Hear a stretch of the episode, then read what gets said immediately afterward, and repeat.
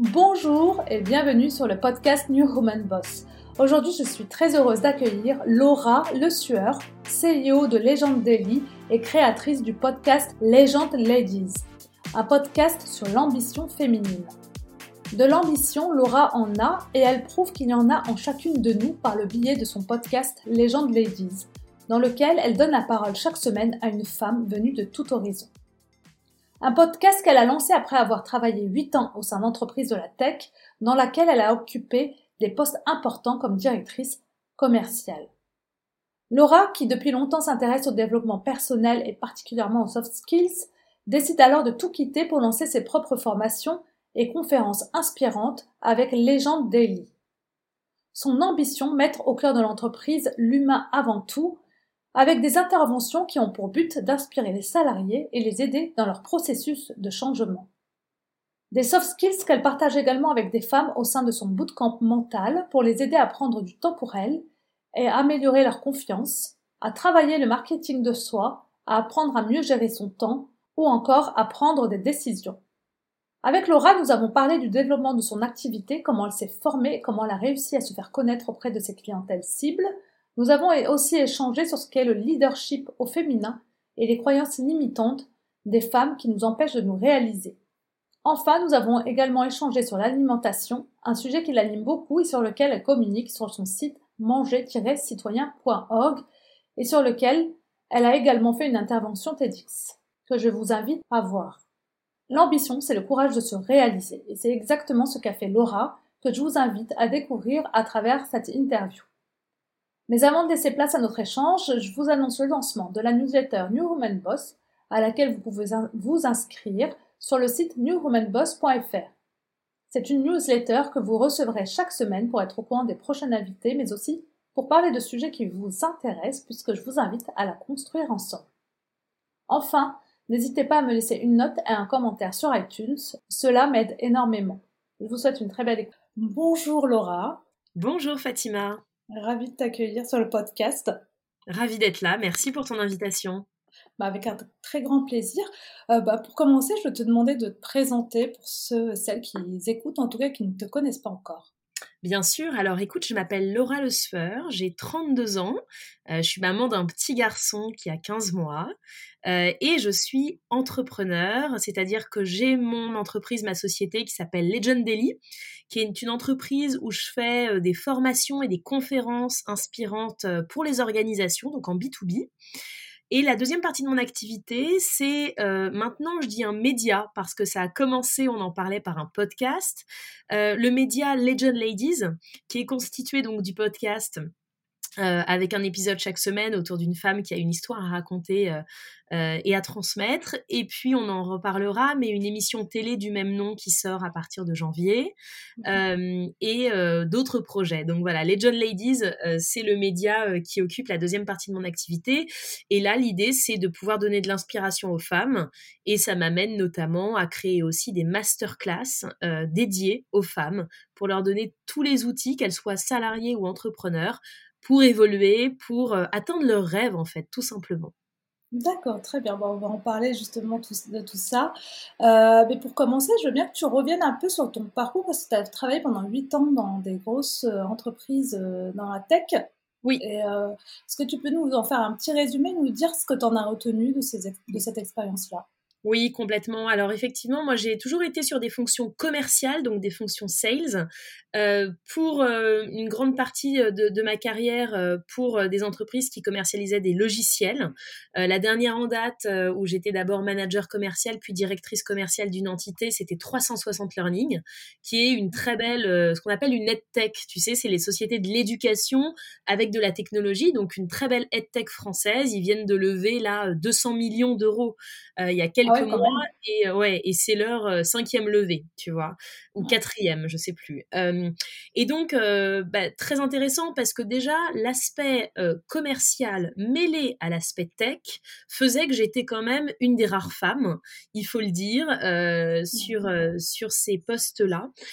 Euh, pourquoi C'est une question intéressante d'ailleurs, parce qu'en fait, c'est un écosystème qui, même si c'était à la base une start-up, là c'est plus de 300 personnes, donc c'est plutôt une belle scale-up, mais euh, les environnements euh, d'ultra performance et d'hyper croissance commerciale couplés à l'écosystème tech, on sait qu'aujourd'hui, tu as, tu sais, un peu, un peu moins de 25% de femmes quand même dans la tech, donc c'est encore peu, font que ça en fait quand même des environnements un petit peu hostiles aux femmes. Et en tous les cas, pas forcément très attractifs, même si c'est un petit peu en train d'évoluer. donc déjà, c'était intéressant d'avoir ce background-là parce que moi, ça m'a aussi quelque part structuré dans le sens où j'ai évolué dans ce type d'écosystème-là. Euh, ensuite, euh, euh, ça m'a structuré parce que bah, forcément, quand c'est une entreprise en hyper croissance et que tu te retrouves à des fonctions de management ou direction commerciale, ça demande beaucoup d'exigences, notamment le fait de gérer la pression, gérer le stress, parce que tous les trimestres, on relève les compteurs avec des objectifs qui sont à chaque fois de plus en plus hauts.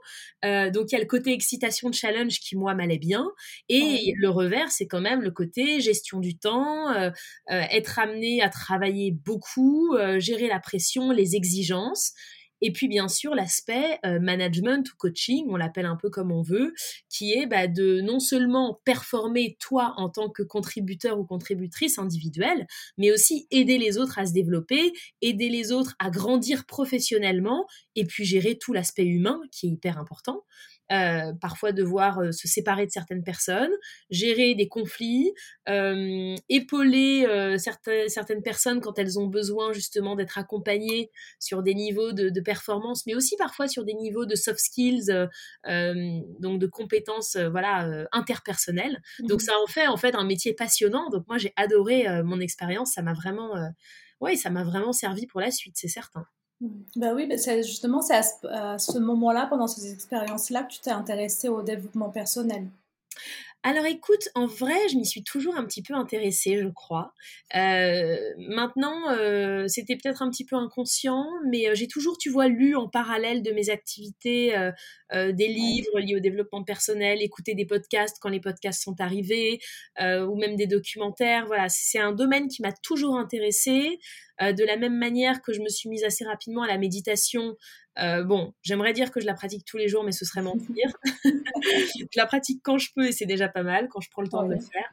Euh, au yoga, en fait, euh, au-delà du développement personnel, Fatima, tu sais, moi, c'est l'approche holistique, vraiment l'approche globale de l'individu, en prenant en considération son cerveau, son cœur, son corps, tu vois, si on veut dire les trois C, moi j'aime bien ce concept. Mmh le, cerveau, le cœur et le corps qui m'intéressent beaucoup parce que souvent dans notre société et encore plus quand on est dans des écosystèmes tels que ceux que je t'ai décrits euh, d'hyper-performance, euh, commerciaux et de tech, on a tendance à être que sur le premier C, le C du cerveau. Donc être hyper analytique, hyper rationnel. Mmh. Et c'est très facile de se dissocier, de se détacher et d'oublier les deux autres C qui sont hyper importants, c'est-à-dire le cœur, ce que tu as dans l'âme, un peu le spirituel, et le corps, euh, qui est aussi fondamental, parce qu'on vit avec toute la journée, toute notre vie, et on n'en a qu'un seul.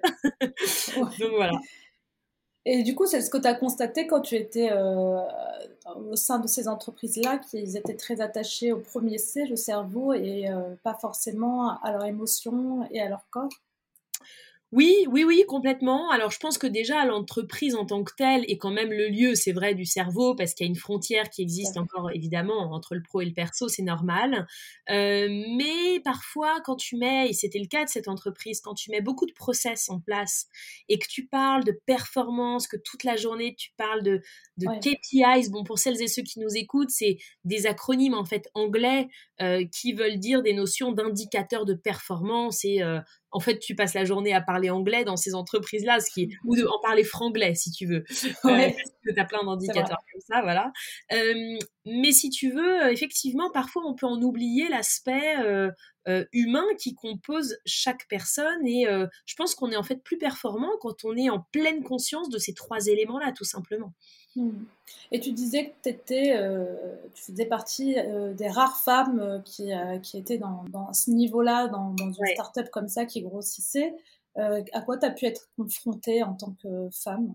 Oui, honnêtement, j'ai eu le sentiment de... Alors c'était en, entreprise quand même, je dois le dire, bienveillante envers les femmes, hein, qui voulaient faire les choses bien, mais je me suis rendu compte que honnêtement, ma place, j'ai dû aller la chercher, en ce sens que je voyais des femmes brillantes dans cette entreprise, mais qui n'avaient jamais l'idée, par exemple, d'aller demander une augmentation qui n'avaient jamais l'idée de se proposer, même si on ne parle pas d'aspect financier, de se proposer pour un poste de management ou de direction. et donc il y a d'un côté le fait que j'ai constaté que des femmes aussi douées et compétentes soient-elles ne s'autorisaient pas ou se censuraient ou parfois même ne pensaient pas forcément, n'avaient pas le réflexe d'aller euh, chercher l'étape d'après ou d'aller assumer une certaine forme d'ambition. Et de l'autre côté, euh, bah, le monde, c'est pas un monde des bisounours dans, l'entreprise, on le mmh sait, des dysfonctionnements, c'est-à-dire que euh, de la part de l'entreprise, aussi bienveillante soit-elle, il y avait à un moment donné des inégalités qui n'avaient pas lieu d'être. Et moi, je l'ai constaté à mon niveau personnel. Euh, six mois après être arrivé dans l'entreprise, je me rends compte au détour d'une conversation à la machine à café que mon homologue masculin qui est sur le même poste que moi, qui était arrivé en même temps que moi, même parcours professionnel, mêmes objectifs, j'étais même à ce moment-là, euh, je dépassais encore plus mes objectifs que lui, donc on était vraiment, tu vois, sur le même niveau, j'étais même un peu plus performante. Je m'aperçois qu'on a 10 000 euros d'écart de salaire sur notre salaire fixe, 10 000 euros. 10 000 euros, oui, c'est énorme. C'est énorme. C'est énorme. énorme. Donc, euh, euh, moi, je pense que voilà. Donc, la, la première chose, c'est aussi de dire que. Mais c'est parce que nous, on n'ose pas, nous, les femmes, à demander plus, en fait, quand on négocie les salaires. Donc, c'est prouvé, on demande toujours moins. Tout à fait, tout à fait, euh, exactement. Soit on ne négocie pas, soit on ne négocie pas suffisamment, euh, soit on n'a pas forcément les clés. Et tu vois, ça c'est des notions dont je parle aussi dans les masterclass que je donne parce que c'est important d'être outillé. Euh, mais voilà, et ça, ça m'a, ça m'a frappé parce que je me suis dit, euh, voilà, je vais prendre le problème à bras le corps. Donc, ce que j'ai fait, c'est que j'ai euh, sollicité un déjeuner avec mon le fondateur de l'entreprise, euh, pas pour lui parler de la différence en comparant mon homologue à moi, mais pour parler de ma propre valeur et pour justement demander pas une augmentation, là aussi les mots sont importants, mais un réajustement de mon salaire par rapport à mon apport et à ma performance, etc. Donc oui, j'ai constaté effectivement qu'il y avait encore beaucoup de travail sur voilà, sur le sujet de l'égalité, des droits des femmes et, euh, et aussi de la propre conquête qu'on doit, qu'on doit, qu'on doit s'approprier quelque part. Mmh. Et, qu'est-ce qui t'a amené justement petit à petit justement à vouloir changer de carrière et à quitter l'entreprise pour, euh, pour te lancer toi avec euh, les gens des lignes dont tu parlais tout à l'heure? Écoute, honnêtement, ça, ça, ça j'avais déjà euh, voilà en, fond depuis plusieurs mois le fait de vouloir créer quelque chose, mais la décision, je l'ai un petit peu prise sur un coup de tête, si je suis tout à fait honnête. Euh, je réagis beaucoup à l'instinct et euh, j'écoute pas mal mon intuition. à un moment donné, j'en avais un petit peu assez voilà de, de de, la culture d'entreprise. Après plusieurs années, c'est normal, hein, il n'y a pas d'entreprise parfaite. Et j'estimais que j'avais un petit peu commencé à, explorer la, totalité, en tous les cas, de mon périmètre d'activité, même si ça restait quand même toujours très stimulant. Et je suis partie, quand je dis un peu sur un coup de tête, c'est surtout parce que j'avais une telle envie euh, de transmettre euh, mes convictions que je me suis dit, bon, tu travailles beaucoup, t'aimes bien ton travail, mais autant que quand tu bosses beaucoup, autant que ce soit dans la mesure du possible pour un projet soit qui te passionne de A à Z, et ça peut être dans le salariat, hein, moi je mmh pousse pas du tout tout le monde à l'entrepreneuriat, mmh. ou bien que ce soit pour un projet bah, qui soit ton entreprise. Et donc je me suis dit, voilà, euh, moi j'aime bien le concept dans mon cheminement de vie de se dire, chaque personne, quelle que soit son origine, quels que soient les obstacles qu'elle a sur son parcours. Tu sais, on dit on ne choisit pas tout ce qui nous arrive, mais on peut choisir la manière dont on répond à ce qui nous arrive. Et moi, je crois beaucoup en ça. Et je me suis dit, j'ai envie de transmettre quelque chose autour de la légende personnelle. Cette conviction qui est de dire que chacun, chacune, on a la capacité à créer au quotidien par les petits actes, la notion de quotidien est importante, par les petits actes comme les plus grands, notre légende personnelle. Et donc, je me suis dit, voilà, j'ai trouvé le nom de mon entreprise, ça va être donc Legend Daily, euh, et j'avais envie de faire des conférences, des formations en entreprise. C'est ce que j'ai commencé à faire. Je me suis d'abord évidemment formée, euh, je me suis aussi beaucoup auto-formée par de la lecture énormément, euh, par des formations en ligne, par des écoutes de podcasts, par beaucoup de choses, par mon cheminement personnel aussi. Et en parallèle, le sujet des femmes, comme tu l'as bien noté, m'intéressait et euh, de par les expériences et les anecdotes que je t'ai racontées.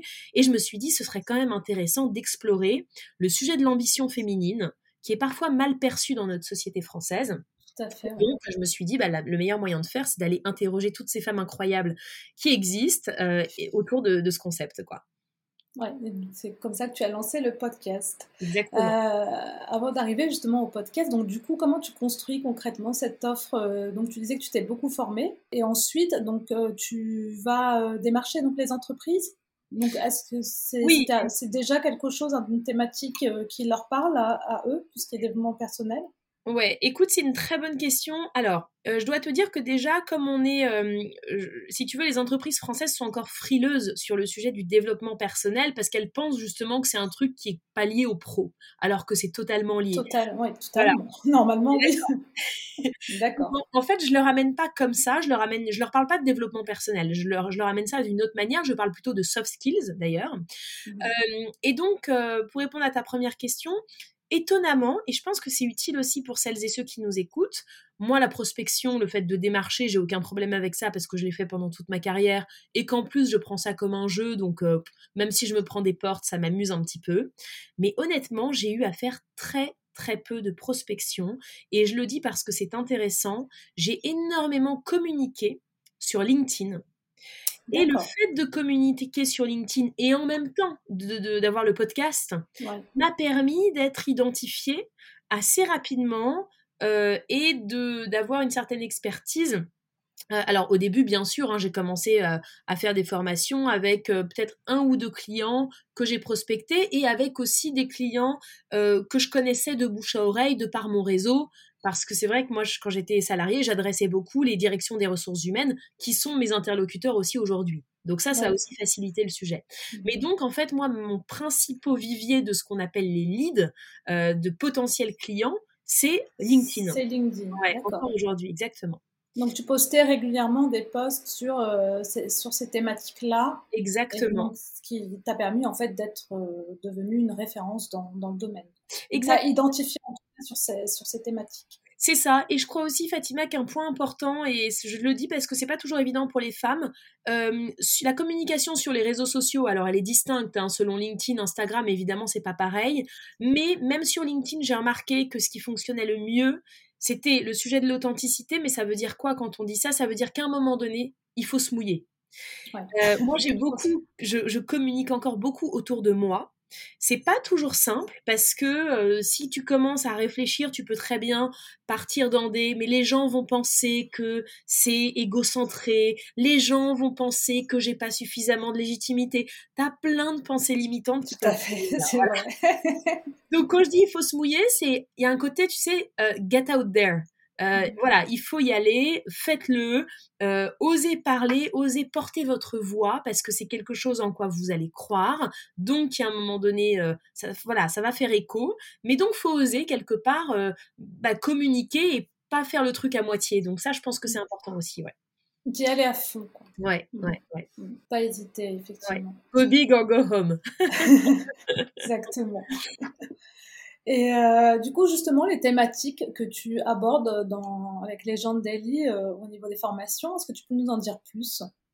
Oui, bien sûr. Alors les thématiques, euh, ça va être des thématiques donc liées aux soft skills. On va beaucoup parler de prise de parole en public. Et tu vois la manière, parce que des formations prise de parole en public, tu en as plein. Moi, je mmh. l'aborde d'abord. Le premier module, c'est partir du sujet de la confiance en soi parce que c'est un vaste sujet qui nous concerne toutes plus ou moins, et tous d'ailleurs, euh, parce que les formations en entreprise s'adressent aux hommes comme aux femmes. Euh, mais donc, euh, voilà, c'est le sujet de la confiance en soi. C'est difficile d'être un bon orateur ou une bonne oratrice si on n'a pas à un moment donné avancé et travaillé le sujet de la confiance en soi. ensuite, il y a le sujet de la communication. Euh, vaste sujet en entreprise. Je connais pas une seule entreprise qui n'a pas un besoin de formation sur le sujet de la communication euh, interpersonnelle, la communication non violente, la communication d'un manager, le, process de feedback. Tous ces sujets-là sont hyper importants parce que c'est à l'origine de pas mal de conflits et ça affecte la performance. Euh, on va aussi pas mal parler de leadership. Leadership, c'est un mot un peu valise derrière lequel on met beaucoup de choses. Euh, ce qui est important, c'est, et moi c'est comme ça que j'adresse mes formations, concrètement comment chacun, chacune peut développer son leadership au quotidien avec des éléments hyper, hyper concrets. Et pour te donner un quatrième exemple parmi d'autres, c'est le sujet aussi de la gestion du temps, euh, qui est aussi un vrai sujet pour les femmes encore plus, mais qui est très important. Donc voilà, ça, ça fait partie des, des, exemples. Et puis après, il y a tout un volet dédié aux femmes, pour le coup. Euh, c'est une formation qui s'appelle Stronger for Business. Et là, en fait, c'est l'équivalent de mes masterclass, mais dédié aux entreprises. D'accord. Tu parlais de leadership. On dit souvent qu'il y a un leadership féminin et masculin. Pourquoi Il y a une différence entre les deux? Écoute, euh, je pense que il y a euh, des éléments communs et je pense quand même qu'il y a des différences. Tout simplement parce que tu as des qualités liées aux femmes qui vont... Alors, c'est très stéréotypé, bien sûr, évidemment que là, on généralise. Mais tu as des qualités liées aux femmes. Je te donne un exemple très simple. Les études montrent que dans l'écoute active, les femmes sont en général euh, on va dire, plus aptes que les hommes à avoir une écoute active de leur interlocuteur, de leur interlocutrice, qu'elles vont être plus aptes aussi à démontrer de l'empathie à certains moments donnés, et euh, qu'elles vont être aussi plus aptes de euh, démontrer une certaine vulnérabilité, alors que les hommes vont avoir peut-être tendance à plus se blinder. Et ça, c'est intéressant parce que dans le leadership tel qu'on le conçoit aujourd'hui, il y a plein de qualités qu'on peut imaginer facilement, mais le fait d'oser assumer, évidemment de manière euh, adéquate, pas du tout tout le temps, mais de temps en temps, notamment dans des situations de crise, une certaine part de vulnérabilité, ça peut créer du sens pour ton équipe, ça peut créer du collectif, ça peut créer de l'empathie, ça peut créer de l'identification, et mmh. ça peut faire de toi un leader bienveillant et inspirant. Parce qu'un leader inspirant, et, euh, et, je reboucle sur ta question, c'est pas quelqu'un qui fait tout bien parfaitement et qui n'a aucune faille. Au contraire. Et il y a une très belle citation d'ailleurs là-dessus qui dit euh, euh, les failles, c'est parce qu'il y a des failles que la lumière peut passer. Tu vois, quand il n'y a pas de faille, quand il n'y a pas de trou nulle part, la lumière ne passe pas. Ne passe pas. Donc en fait, les femmes, bien sûr, ont une certaine forme de leadership liée à des certaines qualités. Euh, encore une fois, on généralise un peu, mais qui leur permettent, je pense, euh, bah, d'exercer un leadership inspirant à leur manière aussi. Ouais, tout à fait. D'accord. Donc tu disais que justement donc pour ces interventions-là, euh, que ce soit auprès des entreprises ou auprès des femmes, donc tu es identifiée via LinkedIn mmh et le podcast. Est-ce que tu es toute seule aujourd'hui justement à travailler dans avec, euh, sur les gens de Daily, Daily pardon? Oui, alors j'ai une personne qui est une office manager, Anne, qui m'aide sur toute la partie administrative qui est quand même hyper euh, importante parce que ça commence à voilà, à être euh, aussi un sujet. Donc sur l'aspect logistique administratif, j'ai une personne qui m'épaule. Euh, et sinon, c'est moi et, euh, j'ai des, j'ai des personnes avec qui je fais des partenariats, mais sinon, c'est moi qui fais effectivement les conférences et les formations. D'accord, ça fait combien de temps maintenant? Ça fait deux ans et demi. D'accord, très bien. Et donc, du coup, tu as de plus en plus de demandes parce que tu ressens que la crise, justement, ça n'a pas fait, comment dire, booster plus ton activité parce que peut-être aussi que ce confinement a fait ressortir euh, pour les entreprises l'importance de prendre soin un peu de son complètement de ses salariés avec euh, tout ce qui s'est passé, notamment pour bah, soit pour les femmes ou les, hommes d'ailleurs, euh, de remettre au centre le bien-être de leurs salariés.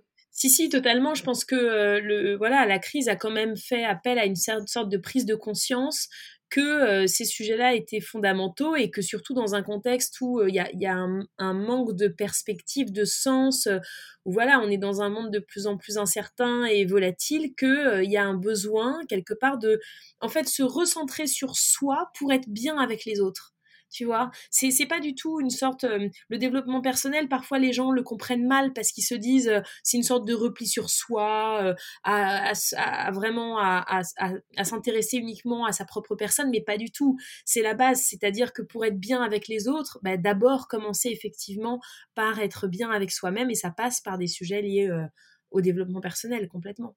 Mmh. Et dans tes cibles, donc du coup, tu parlais d'entreprises, c'est les grosses entreprises ou tu pas particulièrement. J'ai beaucoup de euh, j'ai beaucoup d'entreprises qui sont des euh, scale-up de la tech. Euh, tu vois, je pense à des Vodou, Jelly Smack, c'est Vodou, c'est une licorne maintenant française. Jelly Smack, c'est une très belle entreprise aussi qui fait des contenus euh, vidéo, euh, des entreprises Salesforce par exemple. Euh, et puis après, j'ai des entreprises, on va dire plus classiques.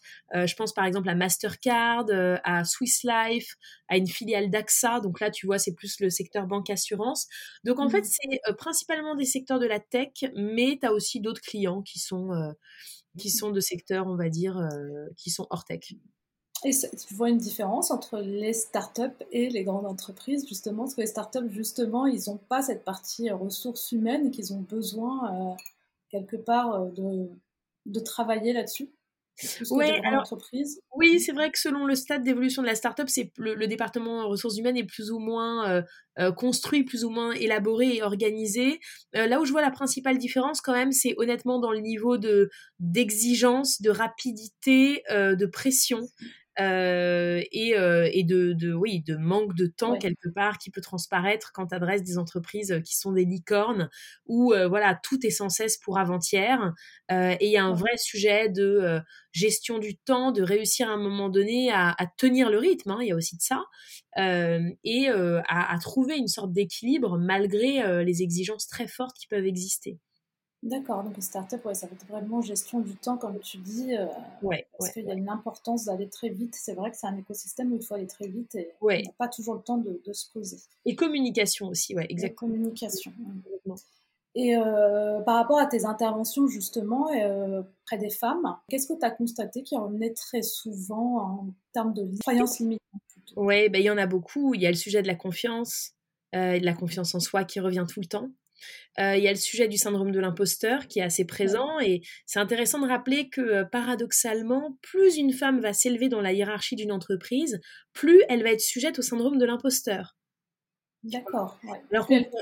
Ouais. on pourrait se dire que ce serait l'inverse. ce serait l'inverse. Normalement, on prend confiance. Ben voilà, mais en fait, non, parce que plus tu es élevé dans la hiérarchie de l'entreprise, plus tu es visible, entre guillemets, aux yeux des autres, et plus tu es à même de te dire, oh mon Dieu, ils vont finir par découvrir la fameuse imposture, tu vois? Donc non, non, euh, et ça je le vois chez des femmes qui ont des postes effectivement de direction et à haut niveau, il y a encore ce syndrome de l'imposteur. Je vois aussi beaucoup, et ça je pense qu'on souffre de la génération, des générations euh, de notre éducation pour les euh, quarantenaires ou trentenaires, le syndrome de la bonne élève. C'est-à-dire vouloir être parfaite, tout bien faire, sauf qu'on n'a pas toujours compris, ou alors on le comprend tard, que entre guillemets les règles du jeu de l'école, c'est-à-dire travaille bien, lève la main pour demander la parole, aie des bonnes notes, sois première de classe, ne bavarde pas trop, et ça, et ça ira très bien, tu auras des bonnes notes. C'est pas pareil en entreprise. les règles ont changé en entreprise, même si tu travailles comme une petite fourmi, que euh, tu es euh, très politiquement correct, que tu fais tout bien, c'est pas forcément pour ça que tu auras le job d'après, la promotion et que on, pensera à toi. Euh, donc c'est beaucoup plus complexe que ça et ce fameux syndrome de la bonne élève, ça pousse aussi et c'est ce qu'on travaille sur la masterclass Stronger à se libérer des injonctions, des étiquettes que d'autres personnes, pendant notre enfance, notre adolescence ou nos jeunes années d'adultes, nous ont posées et dans, lequel, dans lesquelles, quelque part, on a tendance à s'enfermer. Tu vois mmh. Et parfois, c'est très dangereux parce que parfois, on va avoir tendance à faire des choses pour donner raison aux étiquettes qu'on nous a collées. Alors qu'en fait, ces étiquettes, c'est pas nous qui les avons choisies. Donc, tu vois, c'est tout un process pour effectivement, bah, oui, se libérer de ça, et ça commence par là, euh, pour ensuite avancer et se sentir plus libre et plus aligné, surtout avec qui l'on est. Oui, tout à fait. J'avais vu justement des... Il y avait des études qui avaient été faites euh, sur, euh, sur le fameux syndrome de la bonne élève. Les, les filles en général à l'école, on les voit qui sont de très bonnes notes sont toujours les premières, qui sont là pour aider, et puis au final, mais euh, qui obtiennent euh, en pourcentage, elles obtiennent, je crois qu'elles sont 98% à avoir le bac contre, je sais plus combien, mais en tout cas beaucoup moins, un peu moins chez les hommes. Et euh, par contre, quand elles sortent de là, bah, elles sont toujours, en termes de poste et de revenus, mmh. elles restent en dessous. Quoi. Mmh. C'est vrai, exactement. C'est un, travail encore à faire qu'on a, euh, nous les femmes, euh, ça vient de l'éducation. Et, et l'école pousse pas encore assez, je pense aussi, les, les, les femmes à être plus euh, parler un peu plus, à être plus dans, dans, l'affrontement, on va dire aussi. Oui, dans, dans l'assertivité, tu as totalement raison. Mm. Ce que tu dis, il y a deux études qui, le, qui illustrent parfaitement ce que tu dis. Euh, la première qui montre que effectivement, c'est ce que tu disais, les femmes sont plus diplômées que les hommes, un petit pourcentage, il y a un pourcentage euh, plus important, mais que on les retrouve à des postes moins élevés. Donc il y a un problème dans l'équation. Tu es plus diplômé, mais voilà, avec une grosse chute quand même aux périodes, à la période de la maternité dans l'ascension sociale, euh, dans l'ascension professionnelle, pardon. Et la deuxième chose, c'est qu'effectivement, face à un, une offre d'emploi, une job description, les femmes vont attendre d'avoir 90% des compétences nécessaires pour oser postuler, alors que les hommes attendent d'avoir en moyenne 60%, et ils se disent, et ils ont raison, et moi j'aimerais qu'on fasse pareil, ils se disent, bah, j'ai 60% et j'apprendrai sur le tas. Parce que bien sûr qu'on peut pas, voilà, sinon ce serait, si d'ailleurs, si on, si on devait avoir 100% des compétences du job, quelque part, on aurait vite fait le tour de la question. Donc euh, voilà, c'est des études effectivement qui relaient tout à fait ça. Exactement.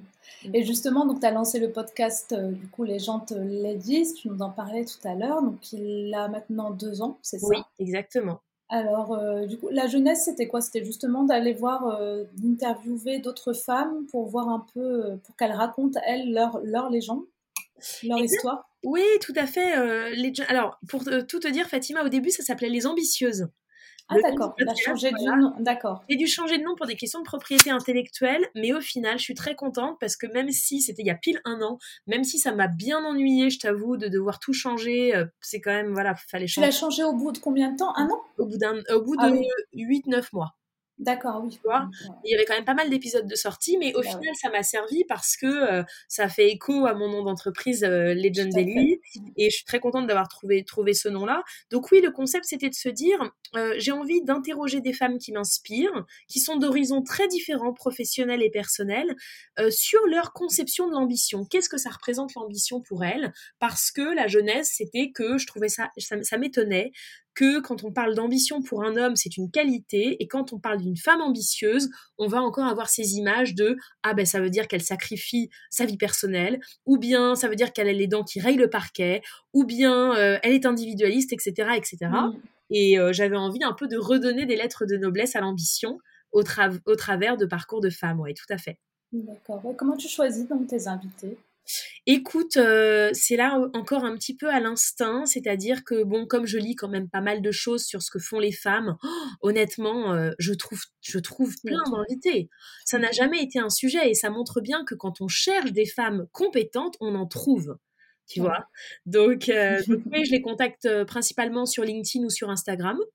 Euh, et j'aime bien la diversité aussi des parcours. Tu vois, j'aime bien avoir des femmes politiques, des femmes écrivains, des femmes actrices, des femmes qui sont dans la tech. je cherche encore, j'ai pas encore trouvé, mais j'aimerais bien avoir une femme mère au foyer qu'il a décidé, qui a choisi d'être mère au foyer, parce que je trouve mmh. ça tout aussi respectable et ambitieux d'une certaine manière que d'avoir une carrière euh, euh, à des plus hauts postes.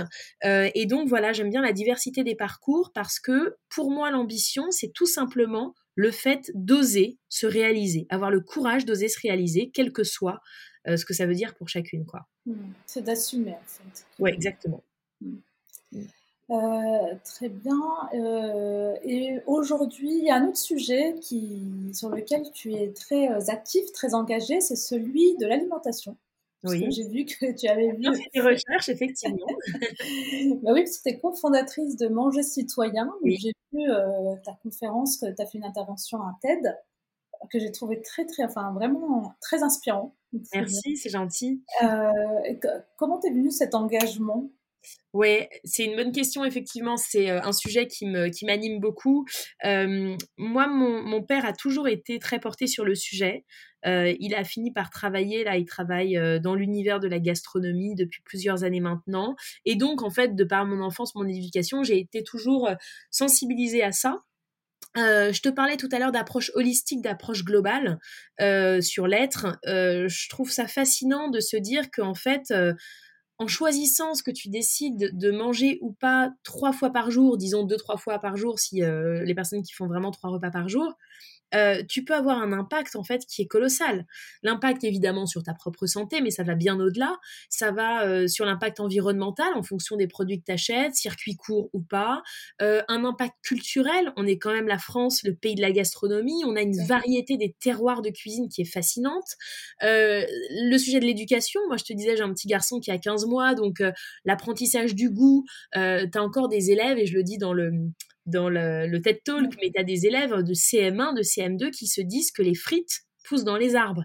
quand on est, aussi décorrélé, ben voilà, tu vois, quand on est aussi décorrélé quand même de, de, notre terre, en fait, parce que les produits normalement viennent de notre terre, de là où on vit, euh, de ce qu'on met dans notre corps, c'est qu'il y a un problème. Donc, euh, ça va toucher tellement de volets de la société, économiques, environnementaux, sociétaux, euh, sociaux, que je trouve ça fascinant et que le sujet s'est vraiment intéressé. J'ai cofondé Manger Citoyen avec quatre autres personnes pour essayer quelque part de diffuser ce message-là, qu'on a quelque part plus d'impact en choisissant ce qu'on décide de consommer au quotidien dans notre assiette qu'en allant voter une fois tous les cinq ans finalement. Et le chemin le plus court pour contribuer, pour agir, parce qu'on peut pas se battre sur tous les problèmes malheureusement tragiques de ce qui se passe dans le monde, mais à notre niveau, une, bonne, une bonne manière d'agir, c'est justement le sujet de l'alimentation.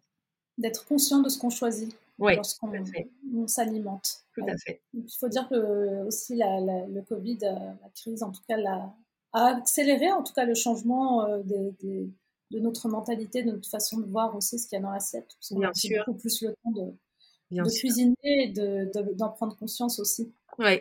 Bah mm. oui, bah oui. Et puis c'est un plaisir, je trouve, de cuisiner. Alors ça s'apprend, hein. quand on n'a pas l'habitude au début, bah ça peut être vu un peu comme une corvée. Et puis c'est vrai que quand c'est répétitif et que euh, on le fait tous les jours un peu par obligation, on perd la dimension de plaisir. Mais euh, euh, oui, je trouve que voilà, ça, ça, peut être un vrai plaisir et on n'est pas obligé. Euh, l'idée reçue de se dire bien manger, ça prend du temps et ça coûte cher, c'est pas vrai.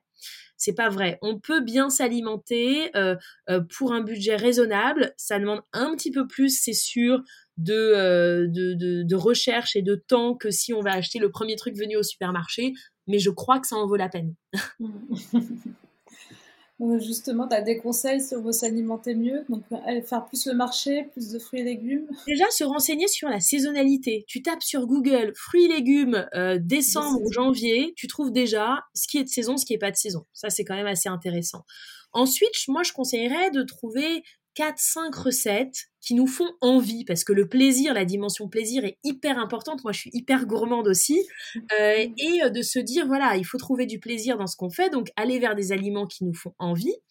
Et puis aussi euh, s'autoriser, c'est-à-dire que si on ne respecte la règle, tu vois, des 80-20, de se dire on, on, va manger bien et sainement 80% du temps, parce que 100% c'est impossible, il faut aussi être honnête et pas chercher, on en parlait, la perfection, tu vois.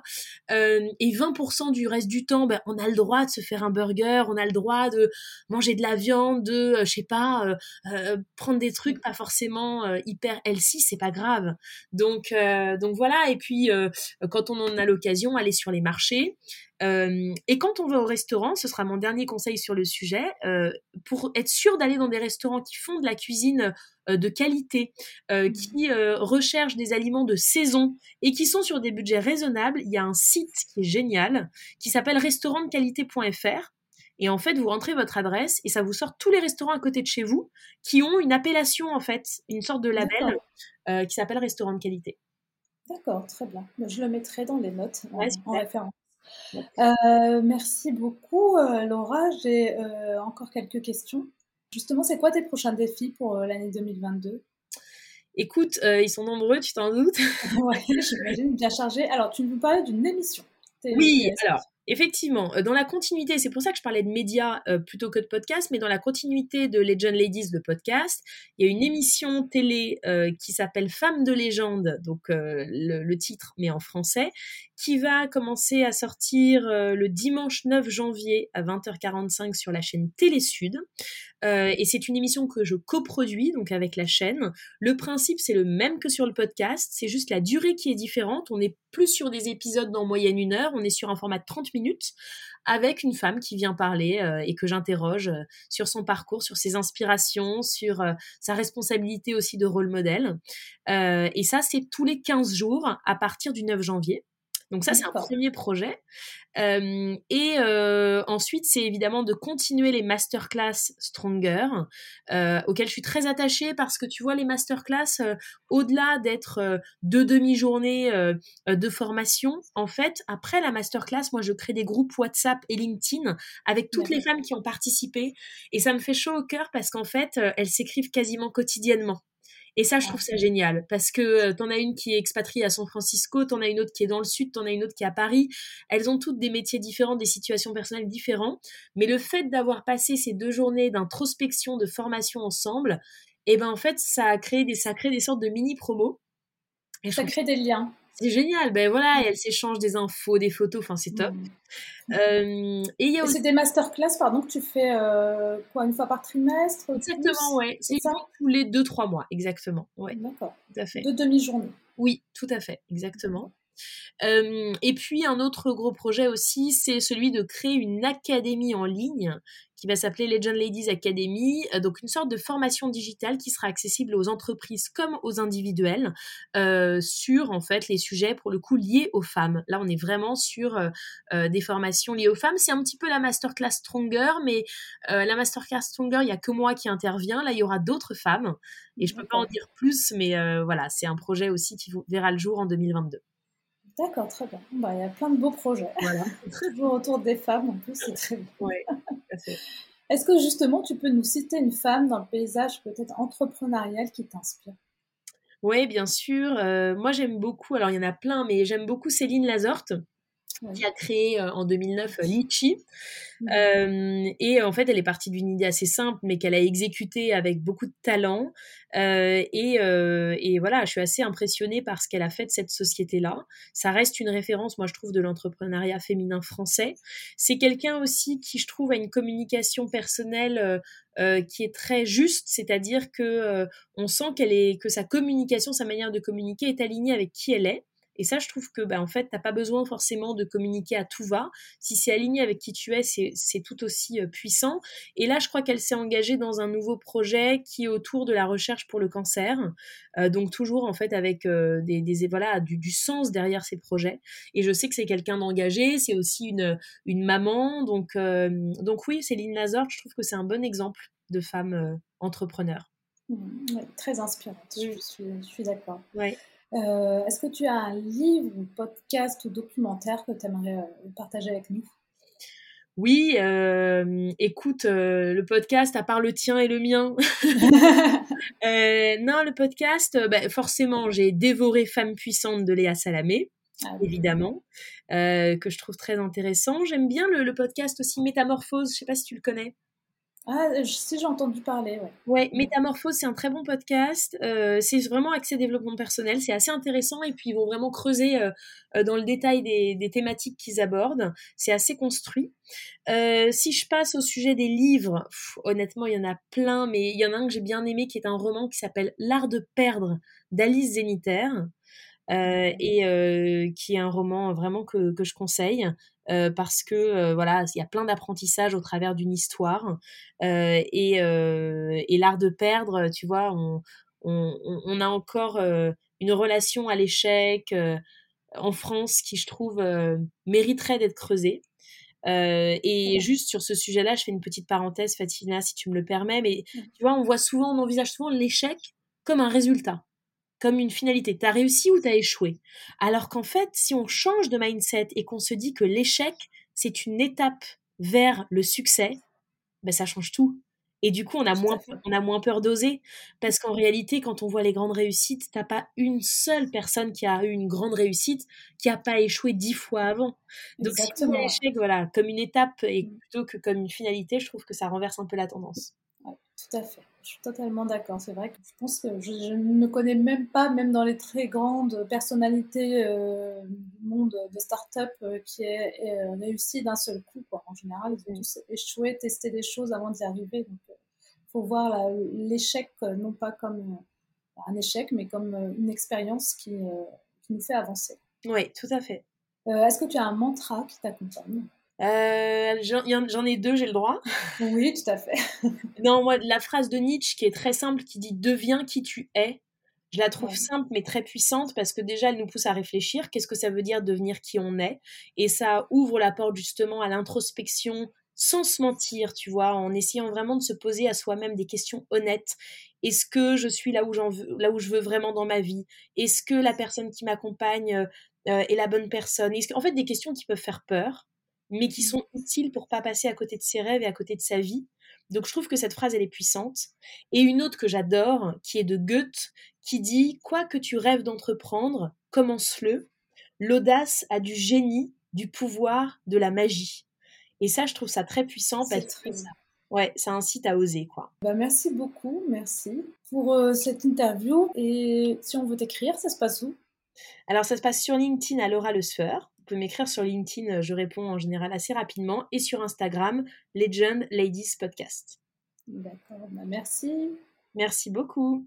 Merci d'avoir écouté l'épisode jusqu'au bout. J'espère que celui-ci vous aura plu. Si c'est le cas, n'hésitez pas à noter l'épisode sur Apple Podcast ou sur votre plateforme de podcast préférée et à laisser un commentaire. Et au cas où vous ne le sauriez pas, je vous invite à vous abonner à la newsletter de New Woman Boss. Vous la trouverez sur le site newwomanboss.fr pour rester au courant des prochaines sorties, prochains épisodes et des actualités dans le domaine du business.